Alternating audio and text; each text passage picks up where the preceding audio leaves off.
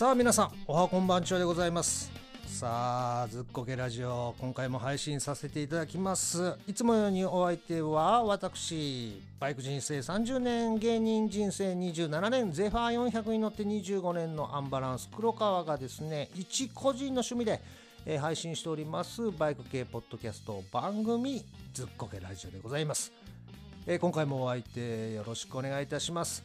さてとこの収録してる本日今、えー、今日はですね平成31年4月30日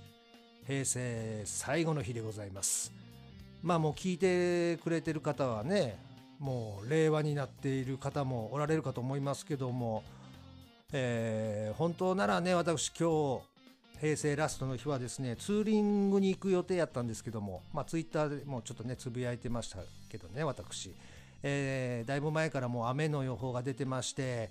えー、まあ、直前までっていうか、まあ、昨日までですね。前日まで、まあ、どうしようかなって悩んでたんですけどもまあ僕とね一緒に走りに行こうって言ってたあの役者やってます三田信明みっちゃんって呼んでるんですけどもね、えー、まあ彼と2人で行くんですけどももう雨の中わざわざね、えー、まあ泊まりでねどっか予定立てて宿泊するならまあ別なんですけども、まあ、日帰りツーリングということもありまして、まあ、わざわざ雨の中走りに行くのもなということでもう昨日ね中止を決めまして、えー、本日やることがなくなりました。えー、でね最初はこう麻雀やる？昼からぐらい集まってなんていう話もちょっとみっちゃんとしてたんですけども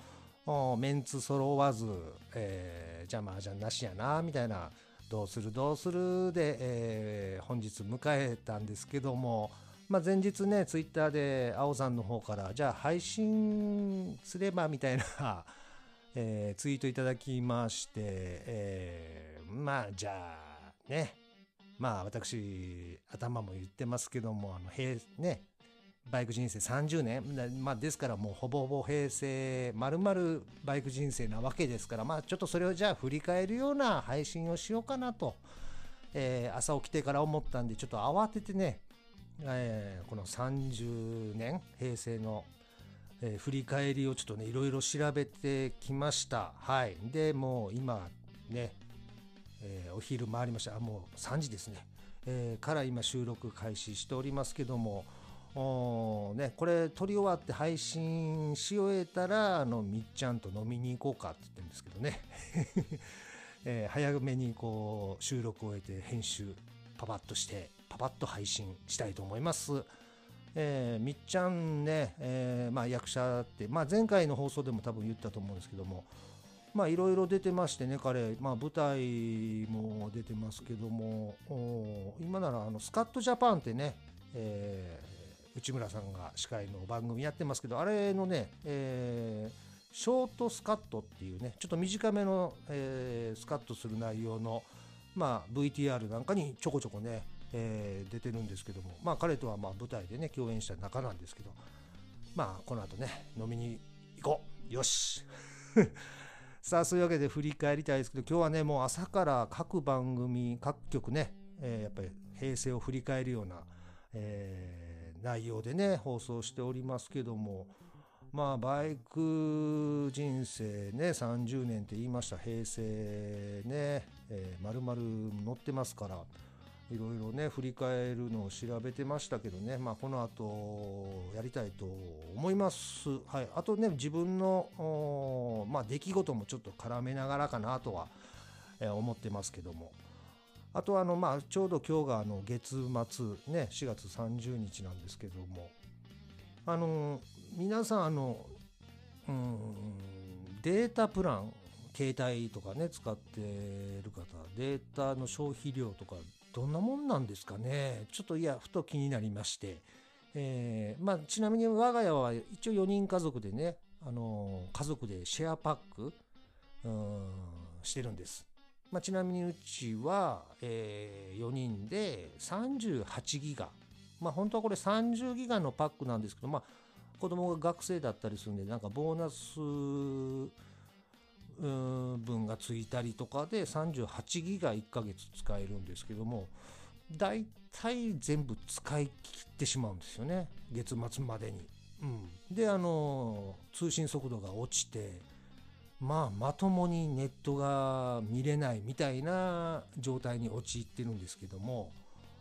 どうなんですかね。使いすぎなんでしょ？多分これ。ちょっとこれね人皆さんどうなのかすごい気になるんですよね。まあけど38ギガ使える中の内訳を見てみますとまあ僕がですね全然使ってないんですよね。えー、ちなみに先月僕1ヶ月で使ったデータは 3.53GB 使ってないですよね。38ギガ使える中の10分の1ぐらいしか使ってないんですよね、えー、でうちの嫁はんはですねさらに使ってないです1ヶ月。0.81GB 1ギガも使ってないですね。えー、まあ察しがつくとは思いますけども娘2人ですね。ここです。えー、上の娘が 10.01GB。10ギガいきましたね。はいはい。ということはもう、原因は下の娘ですよ。先月は 23.64GB。えっと、我が家の3分の2以上使ってるってことですね。えー どうなんです？皆さん1ヶ月何ギガバイトデータを使うのか、ぜひ教えていただきたいなと。えー、Twitter の方のダイレクトメッセージでいいんで、ぜひ聞かせてください。はい。えー、場合によっちゃこれ、あのー、家族会議をして、シェアパックやめようかとかね、ちょっとそういう議論になる可能性もあるんですけども、えー、ということでねそんなふと思いました。その下のね娘、えー、何日も帰ってこないってね最近ちょっと僕もつぶやいておりますけども。まあそんな下の娘がこの間久々に家に帰ってきまして えー、ちょうど僕も休みの日やったんでね、えー、まあツイッターでも言った通りあのちょっとパンを食パンをねうちのあの嫁はんがすごい食パンパン好きででまあ娘も好きなんですけどえー、で美味しい食パンを買いに行こうって言ってね、えー、バイクの後ろ乗りたい人っつったらねたまにしか帰ってない娘が気使ったんですかね、えー、手を挙げてくれましてじゃあ行こうかっつってね行ってきたんですけどもまあ結果お目当ての店は完売しておりまして、えー、でね他に近くにないかなっていうことで調べたら、まあ、一本堂っていう僕知らなかったんですけどね。っていうのが近くにあるって娘も教えてくれてじゃあそっち行くかっつってえー、荻窪に最初行ったねどんだけどんだけ自己中かっていう4月にオープンした店があってすごい人気らしいんですけどそこが完売でそこからじゃあ千歳烏山っつってまあバイクで10分15分ぐらいでしたかね。移動して買いに行ったんですけどそこではまあまあまあ食パンねいろいろ3種類の食パンを買って帰ったんですけど後であの家帰って調べたらですねうちの家の最寄り駅にも同じパン屋さんがあるっていうことが判明しましてね。うん。何やったんやろうなっていう。今の走ってきた距離は。まあまあけどね道中でこういろいろね本当にあの最近帰ってこない娘ですからあのゆっくりと、えー、インカムを通して会話ができたんでね、まあ、彼氏の話だ学校の話だとかね、えー、普段できない。ね、2人っきりで、えー、本当誰の邪魔もなく喋れたのは良かったなとは思いますけどね、まあ、道中楽しかったから良かったんですけども、えー、そんな娘がね、えー、家族のデータ量の消費がえげつないっていうことではございます。で急遽急遽収録の配信なんでね、ちょっと内容固まってないな。うん、ということでね、えー、本日もね、平成最後のスペシャル版としまして配信したいと思います。えー、じゃあこの後も皆さんお付き合いのほどよろしくお願いします。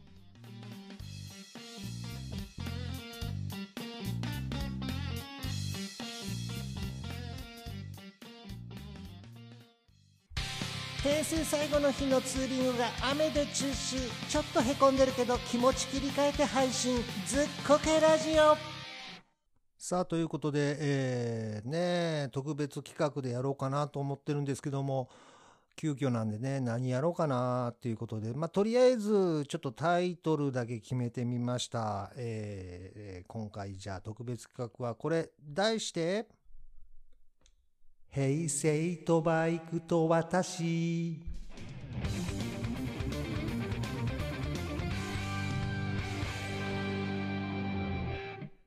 さあどっかで聞いたことあるようなねフレーズっていうか、えー、曲の一部うんで始まります。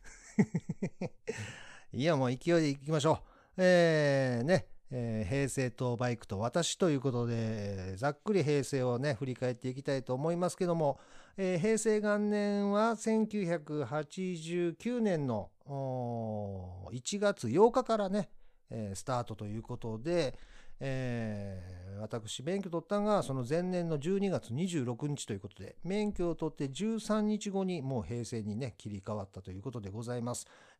当時はまだモンキー R しか乗ってない頃ですね。えー、そんな平成元年、まずね、えー、バイク業界というか、まあ僕が肌で感じたバイクブームは何だったんだろうかということで、まあ平成元年といえば、えー、今私が乗っておりますゼファー400の発売された年と、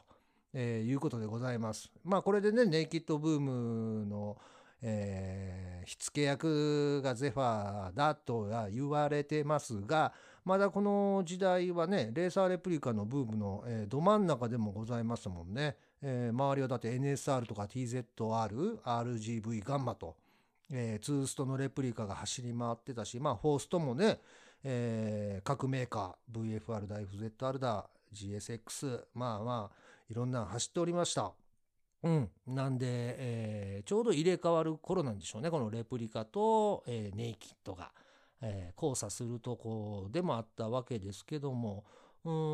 ん、まあこの頃ね、川崎はと言いますと、レプリカブームにはあまり乗っかってないというか、えー、一応出してたのは出してましたね。ZX4 とか KR1 とかね、出してましたけど、あまりレーサーレプリカイコールこう川崎っていうイメージがね、えー、なかったですね。まだ当時 GPZ400R の方が売れてたのかなっていうイメージがね、えー、ありますね。えー、で、ホンダもけど、このゼファーが出た年、平成元年に CB1 っていうね、ネイキッド出してますからね。あまり注目されてなかったのかな。僕はちょっと注目はしてましたけどね。えー、これは空冷の4発、えー、しかも CBR400WR のエンジンを使ってモノサスの、まあ、ネイキッド。だからね、ある意味ちゃんと進化した、えー、ネイキッドやったんですけど、ゼファーなんかは逆にね、レトロに戻る感じの空冷4発で、えー、そんなね、えー、スペックは気にせずにスタイル重視みたいな感じでそっちの方にみんな注目してホンダの CB1 はあまり注目されてなかったのかなっていう感じですかね。えー、ですんで、まあ、ホンダはこの後、えー、平成4年か1992年に CB400 スーパーフォアを発売とそっちは人気ということでね、えー、でその後ヤマハが、えー、ペケ JR えー、XJR400 を発売。平成6年ということでね、ネイキッドブームがもりもりとやってきた平成でございます。うん、うん。この1992年 CB400 スーパーフォアが発売された年に僕ね、アンバランスコンビ結成デビューでございますね。えー、そういう年でございます。さあ、ざっくりですけども、バイク業界というか、うん、バイク界のブーム、どんなブームが平成あったのかっていうと、まあ、このネイキッドブームが始まり、レプリカブームが衰退していくと。で、その後のまあブームと言いますと、何でしょうね、大型の、うん、最高速を狙うっていうブーム、ね、ありましたね。各メーカーが、うちのバイクが一番速いっていう、なんか競ってる。えー、時代というのもこの平成の時代の象徴じゃないですか。えー、川崎が、えー、ZZR1100、うん、これが平成2年発売でしょ。で、ホンダが平成8年に CBR1000WX ブラックバードですね。えー、これを発売して、で、鈴木が、えー、平成11年に GSX1300R はやぶさを投入と、えー、いうことでね、最高速争いがあありましたね、この平成に。で、まあその後、さらにまたね、川崎が ZX、20R、12R を投入とかね、えー、なりましたけども、うん、まあ、僕ね、えっ、ー、と、大型、限定解除の免許は持ってながらの、大型に乗ってなかったんで これはもうなんか、そういう最高速争いしてんにゃ、いいね、みたいな感じでね、えー、見ておりましたけども、うん、そういう、うん、最高速ブームがありつつ、まあ、僕、東京に出てきたんが、コンビ結成した翌年か、1993年、平成5年に多分上京してきて、えー、その翌年に僕ゼファーを買ってるんですよね。平成、だから6年に、うん、買ってゼファーを乗り出します。まあこの頃、まあこっちに住んでたんで、えー、よくね渋谷なんか出かけてましたけど、まあ、渋谷の街に出るとその時のブームバイクブームがね、あのー、分かってましたね。えー、当時僕がゼファー乗った頃はアメリカンブームがちょっと来てましたよね。えー、街中にスティードとかビラーゴが、ね、カスタムされたのが走ってたし SR のカスタムも結構多かったですよね。これもある意味こうブームでしたよね。平成の中での。うん、うん、でその後ヤマハがドラッグスターを出してもねドラッグスターが溢れ返ってる時期が、えー、ありましたね。今でもね中古市場は、えー、ドラッグスター人気ですからね、えー、っていうのがありました。でその後ぐらいに、うん、ビッグスクーターが来ましたね。これは平成で言うと多分、うんと、ヤマハがマジェスティ出したのが平成の7年なんで、えー、その後ぐらいからこうね、えー、ビッグスクーター人気が出てきて、まあ、マジェスティ含め、えー、ホンダからはフォルツァ、えー、スズキが、スズキが、ビッグウェーブ？ビッグウェーブじゃないスカイウェーブね。スカイウェーブを導入してきてっていう感じでね、えー、人気になりましたね。まあそれ以外に、今、フュージョンとかもね、えー、こう低く長い、えー、感じのね、スタイルっていうのもね、あヤマハもマグザムか。えー、後から出してきましたけど、そういうスクーター系がこうね、結構長い間人気が続きました。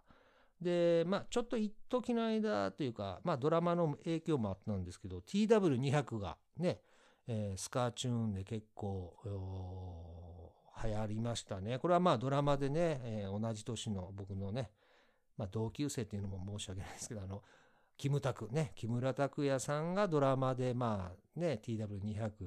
乗ってたのもあって、もう巷でも大人気と、えー、いうことで、もう、みんな、えー、スーパートラップのマフラーに変えて、えー、ね、これビッグスクーターもそうですね。スーパートラップみんなつけてましたよね。つけてる人が多かったですよね。えー、僕もね、ゼファー400ね、えー、マフラー数回変え変えてますけど、えっと、1回目が、えー、吉村のサイクロンつけて、その次に、えー、スーパートラップ1回つけてるんですよね。メガホンタイプのやつ、うんえー、つけてました。えー、そんなね、スーパートラップ、スパトラなんてね、みんな略して言ってましたけど、それが、えー、流行ってましたね。うん、そういうブームがあったんですけど、うーんとね、えー、免許制度改正っていうのがね、平成9年、1990、1997年か、えー、ね、教習所で大型二輪免許が取れるということで、ここでね、えー、一気にみんなが、えー、大型免許を取得して、大型バイクの方にね、こう人気が移っていくっていう感じが、えー、肌で感じましたね。本当にあのー、まあ、都内でも大型バイクをすごい見かけるようになった時期ですね。それこそさっきね、あのー、最高速をこうね、競い合うブームの頃のあの DDR1100 が街中ね、渋谷とかでも普通に見かけてましたし、あと意外というのが BMW、えー、とかハーレーが一気にね、増えたなっていう。ハーレーも渋谷の道玄坂かな？えっ、ー、と、あのー、東急ハンズの横に、まあ今はもないけど、当時ハーレーの多分ショップがあったぐらい、えー、あのー、街の文化にこうバイクも溶け込んでた時期でしたね。はい。うん。そんなブームがございました。で、さらに、えー、平成17年に、えー、2005年ですね、高速道路のバイク2人乗り解禁っていうのがあって、これまたさらにこうバイクライフ、えー、バイクの楽しみ方がこう一気に増えたというか、ね、言ったらあのー、まあ、パートナーを後ろに乗っけて遠出ができるっていうね、もう下道ずっと走るんじゃし高速で、まあ、長距離の移動が、えー、2人乗りで可能になったということで楽しみ方が増えたのでね、これでまたさらに大型もさらにね、売れたでしょうね、多分ね。うん。やはり、普通、自動二輪で乗れるバイクよりかは、まあ、大きいので、ね、タンデムして出かけるっていうのも、まあ、広がった感じはしました。で、えー、まあ、ちょっと最近っぽくなるか、平成22年に、えー、駐車禁止の取り締まりが強化されたと。今までは意外とね、二輪、バイクは、まあまあ、街ね、どこ止めててもそんなに中金切られなかったんで、まあ違法駐車が増えた時でもあるんですけども、この取締り強化の始まった、えー、平成22年で、一気にこう、都内に来るバイクが減ったっていうことですよね。えー、もう、その前はね、本当にもう、そこら中歩道なんかにも止めてましたから、もう歩行者の本当に邪魔になるぐらい、えー、まあ同じね、こうバイク乗ってる身としては、まあまあ確かに迷惑やなとは思いつつ僕もね、止めてましたからたまに街中に乗ってって。うん。まあけどこれが強化、取締り強化になってから一気に、えー、都心のバイクが減ると。とはいうものの、じゃあみんなバイク降りたのかっていうわけでもないらしいんですよね。あのバイクの保有台数を見ると減ってないんで、まあみんなが乗り方を変える。だからちょっと本当の足代わりで、えー、都心に出てくるっていうわけではなく、ツーリングだなんだっていうね、そういう方にバイクを乗る風に変わってきたのかなと。ですんで、あの、僕もまあ当時、よくね、あの、第三京浜とか、走りに行ったら、あの、やっぱりサービスエリアはもう、わんさか、あとね、大黒島とかの、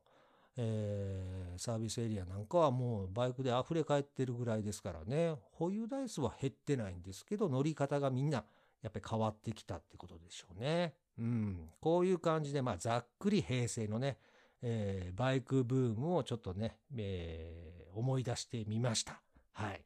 えー、それプラス僕の平成の、まあ、バイクニュースといいますか、何があったのかなって振り返ると、まあ、やっぱりゼファーを一回盗まれるというね、えー、ことがありましたけども、これはまあ、まあ僕の責任でもあります。これ盗まれたのは多分ね、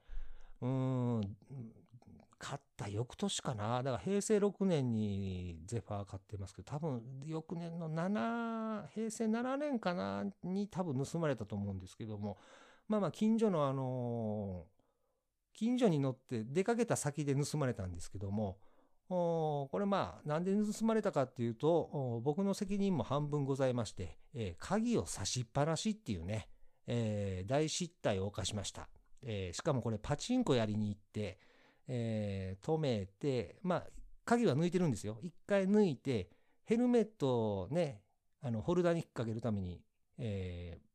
メットホルダーの鍵を解除して、ヘルメット引っ掛けて、多分鍵をそのままヘルメットホルダーのとこに差しっぱで僕ね、パチンコ屋の中に入っていったんですよ。えー、まあ当然それを僕気づかないままパチンコ店に行って、えー、1、2時間かな、えー、負けて、ああ、なんて言いながら出てきたら、うん、バイクがないと。あれれれって。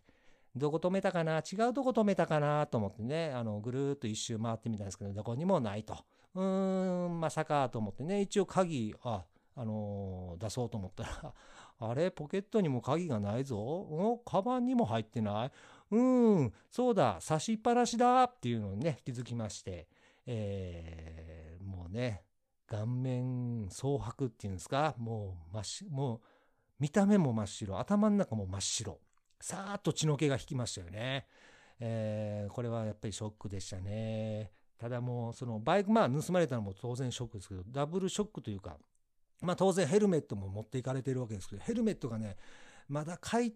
買いたてというか、3回か4回しか被ってなかったんですよ。で、結構あのすごいね、選んで選んで、これって決めたあの一品やったんですけども、あのじゃあ洗いなのか省エネなのかっていうわけじゃなしにね、もう今はないメーカーです。はい。あの、セタっていうメーカーがね、その当時ありまして、えーメサイアっていうモデルなんですけど、これね、ググって出てくんのかなあの、見た目、フォルムはね、あの、シンプソンみたいな形なんです。うん。ああいう形で、えっとね、カラーリングというかデザインがね、あの、ファイヤーパターンっていうね、えー白ベースに黒のファイヤーパターンやったかな。うん。あの、黒というかグレーというか、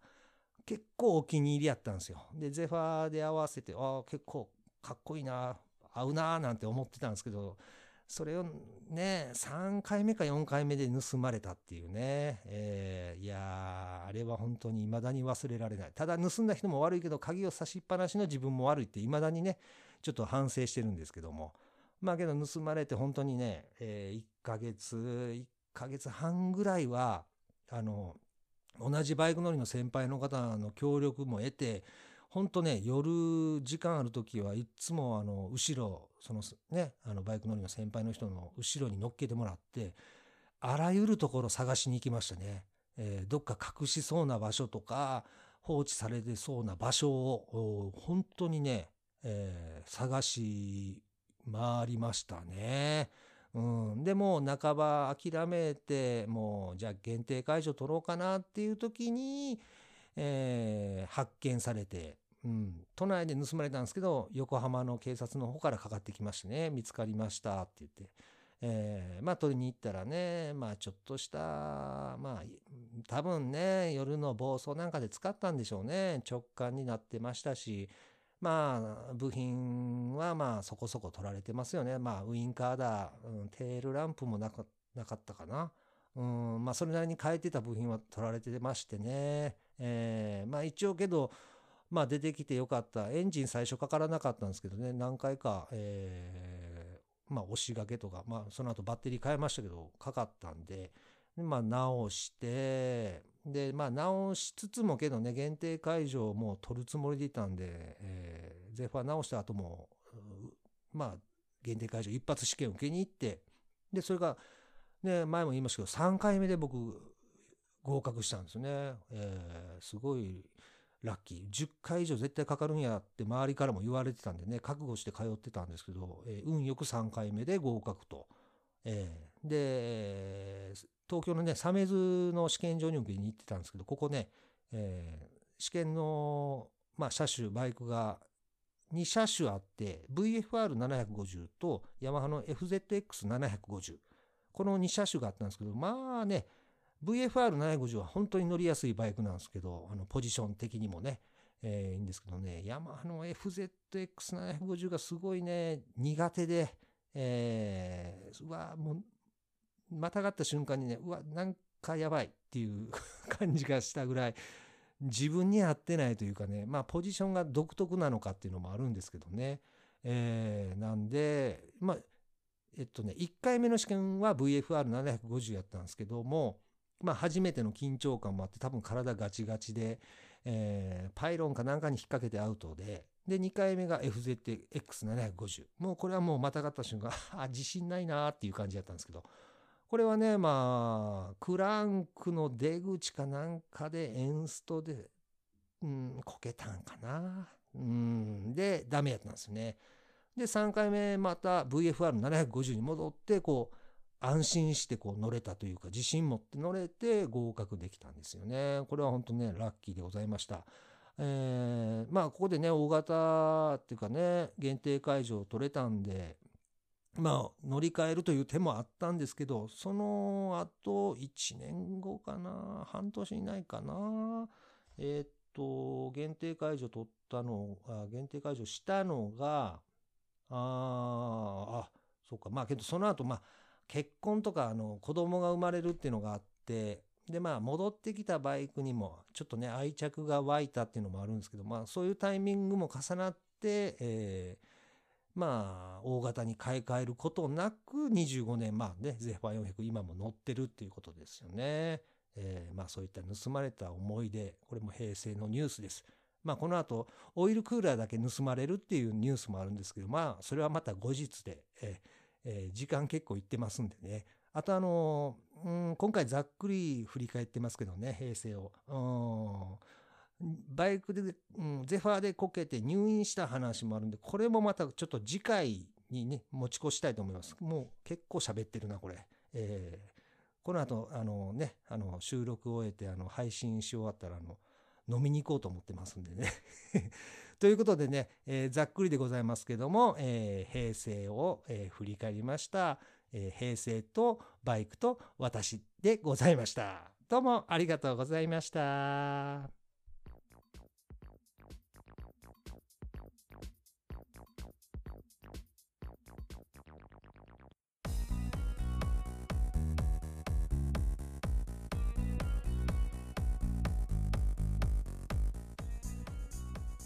えー、皆さん今回はまあ特別企画といいますかね、えー、急遽、えー、ツーリング行けなくなったんで収録して配信しておりますけどもね、えー、平成最後の日、えー、ざっくり平成をざっくり、えー、振り返りましたけども、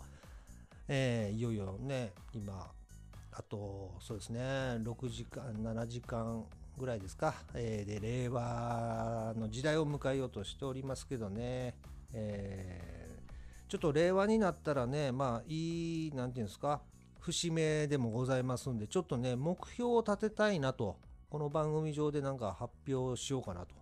令和はこれやる、あれやる。っていうのをね、ちょっとね、えー、発表しようかなと、今ふと思いました。なんかね、こう言わないとね、やらないっていう性格もちょっとね、僕あるんじゃないかなということで、えー、次回配信はですね、きっちり、えー、あの、喋ることある程度固めて やりたいと思います。えー、本当急遽でね、申し訳ございませんということで、えー、この後ね、飲みに行こうかなとは思ってるんですけども、決して、えー、渋谷には行かないでおこうかなと思います。えー、何かにつけてやっぱり渋谷のね、あのスクランブル交差点、うん、何かが起こりそうで、やっぱり平成最後、令和を迎える瞬間、人が集まるんじゃないかなっていうね、これね、僕が20代とかやったらちょっとね、えー、ワクワクして行こうぜってなるんでしょうけども、さすがにね、えー、怖い、うん。何が起こるかわからないから怖いということでね、えー、都心、渋谷には特に近づかず、どっか、えー、ひっそりとしたこう、なんか隠れ家的な感じのね、えー、お店でこう飲みたいなと思っております。えー、ということでね、えー、皆さん今回もお付き合いありがとうございましたということで、えー、またの、え配信お楽しみください。それでは、バイバーイ。何言うか決めてなかった。